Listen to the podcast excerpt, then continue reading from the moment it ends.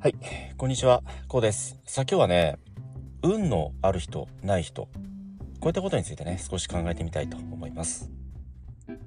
さあ、ご自身はね、運がいいでしょうか？まあこの質問、まあ僕の大好きなね、松下幸之助さんがね、とある面接の際に、その面接官としてね、その面接に立ち会った際のエピソードなんですけど、その志願者の方に対してね「あなたは運がいいですか?」とこのような質問を投げかけたといったねこのようなエピソードが残っております。この「運がいいですか?」っていう質問に対して「運がいいです」と答えられる人っていうのはやっぱりその自分の日々の、まあ、お仕事に対する向かい合い方だとかそれこそ日常の過ごし方であったりねその全てのいわゆるその自己管理というものがしっかりなされている方であると。このように解釈することもできるわけなんですよ。そのように総じてね自己管理ができている方っていうのは全てのいわゆるその後期ですよね。タイミングというものを的確に掴んでいきやすい。故にその幸運ですよね。運気の流れに乗ることができてくると。このように考えることもできてくるわけなんですよね。ではその好機をつかむそのタイミングの良さですよね。でそれはどのように培われていくのかということなんですけどやはりそこには日頃からの自己管理ですよね。その自己管理というのは時間の管理もそうですし全ての物事に対してのまあ徹底その整理整頓もそうだしそして何よりも自分自身のこの健康管理ですよね。健康管理ってその総じて自己管理のベースになるものであると僕はね考えているんですよね。やっぱり僕たちって生身の体ですから何をするにしてもその健康ってやっぱり一番大切にしたい考え方であると思うし健康さえあれば逆に言いますと何だってできていくどんなことに対してもねトライすることができてきますよね。まあ、それが若い方ならなおのことなんですけどいくばっか年齢を重ねた方であってもその健康さえあれば何だってえできると僕はねこのように考えています。その若い方にはないその人生の厚みといいますかね経験値というものがその年齢を重ねた方においては備わっているわけじゃないですか。ですので健康プラスその人生の厚み経験値というものがあればこれある意味最強じゃないかなってこんなように僕はね、えー常日頃から考えております。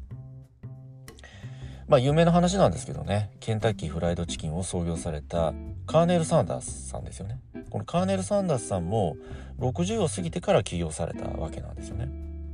そこにはやはり健康その基本的な自己管理というものがあったからこそそのような年代になってでも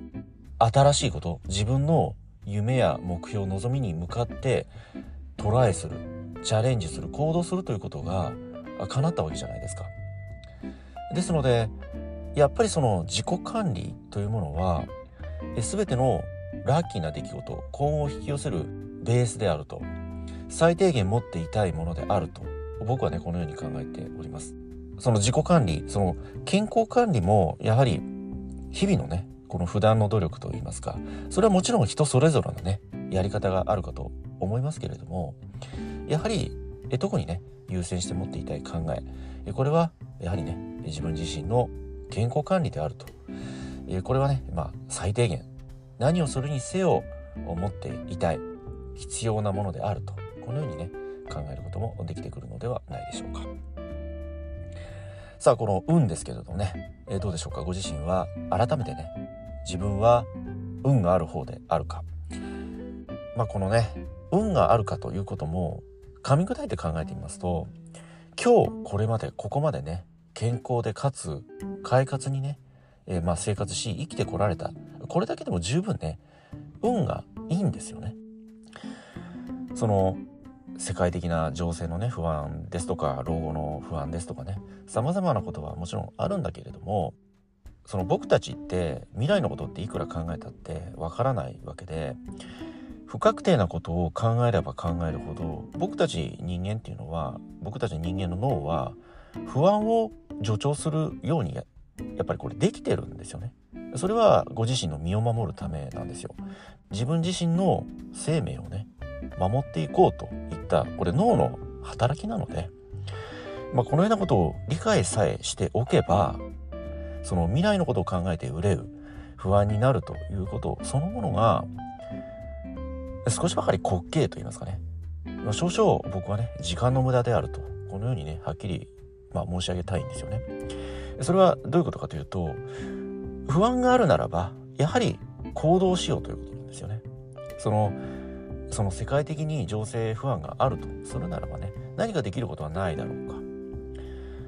その一個人が世界を動かそうなんてことはこれは無理な話であってね。ではそこ自分自身の力でどうにもならないことに不安を向けていることこそがそれこそが無駄なことではないのだろうか。その分のそういった意識をねまた別の方へ振り向けられないだろうか。それがご自身のお仕事でもそうだしご自身がもしね家族をお持ちの方でありましたらご家族はねどのようにしたら幸せになれるんだろうかだとかそのような方向へそのエネルギーをね向けていく。そして老後のね経済的な不安がもし強いようであるならねこれはもう具体的に貯蓄を始めてみる。そして少しばかりね金融ですとか経済の勉強を改めてね始めてみる。お金の勉強を始めてみる、えそうすることによってそのお金に対してどのような行動をとっていけばいいのか。お金に対してどのようにね自分自身は付き合っていけばいいのかといったことが具体的に見えてくるわけなんですよ。ですのでただ未来のことを考えて憂う不安になる。このような心境に自分自身を置くというのはいささかその自分自身の人生をもったいない時間に費やしている。自分自身の人生に対してね光を当てるどころか影にしてしまっていると言いますかね、うん、それって誰が不幸になるかって言ったら自分じゃないですか。そのような不安というものは未来のことを考えすぎるあまりねそれを感じることですから当然僕たち誰しもねその不安はありますからね。その不安に対してどのように付き合っていくか。やっぱりそこは具体的な行動であると。えそしてその行動を起こす一つの原動力になるものはやはり学びであると。でその学びそして行動が伴った先にね安堵感といいますかね。安心感が得られてくると僕はこのように考えてね、まあ、僕自身もねそのように日々学びそして行動といったことをね最優先して生活するようにねしております。なのでそこまでのね、まあ、未来に対する不安というのは僕はそこまでね感じないですよね。それよりも今この瞬間今この時をいかに楽しく過ごすかいかに心地よく過ごすかといったそのような思考の先にね今回のテーマでもありますそのいわゆるラッキーな出来事であったり幸運な出来事が自然とね自分の身の回りに起きてくるその自分の身の回りに起きてくるというのはこれ日々ね起きてるんですよ。幸せな出来事だとかそのラッキーな出来事だとかね。幸せを感じるような出来事って日々頻繁に自分自身のそれこそご自身の身の回りにも起きていてそれに気づけていないだけなんですよね。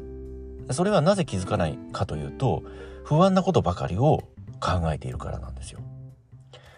とにかくその自分自身の機嫌の良さですよね。自分自身の心気分を常に、まあ、上げておくというか常に上機嫌な状態を保っておくこれが人生をねご機嫌に過ごす一つのコツといいますか、まあ、そのようにご機嫌を優先してね過ごしていますとこのラッキーな出来事だとかね運の良さこれは自然とねご自身の身の回りにやってきますしそのそのような運を引き寄せやすい体質にねなってくるわけなんですよ。ですので是非ねとにかく上機嫌でね普段から過ごすこと不安要素をもし感じるようなことがあればね具体的に学び行動してみる。このような習慣を日々繰り返しておりますとね自然と運を引き寄せるラッキーな出来事を引き寄せる体質に、ね、なってきます。そうしますとあなたは運がいいですかとこのような質問をされた際にはね自然体でもってね僕は私は運がいいですよととてもラッキーな人間ですよ。だからこんなようにね、え大変自然体で答えられるようにねなってくるかとこのようにねえ考えておりますけれどもねえこのような考え方、どのようにね、お考えになられますでしょうか。はい、今日はこの辺りでね、終わりにしたいと思います。ではまた次回お会いいたしましょう。ありがとうございました。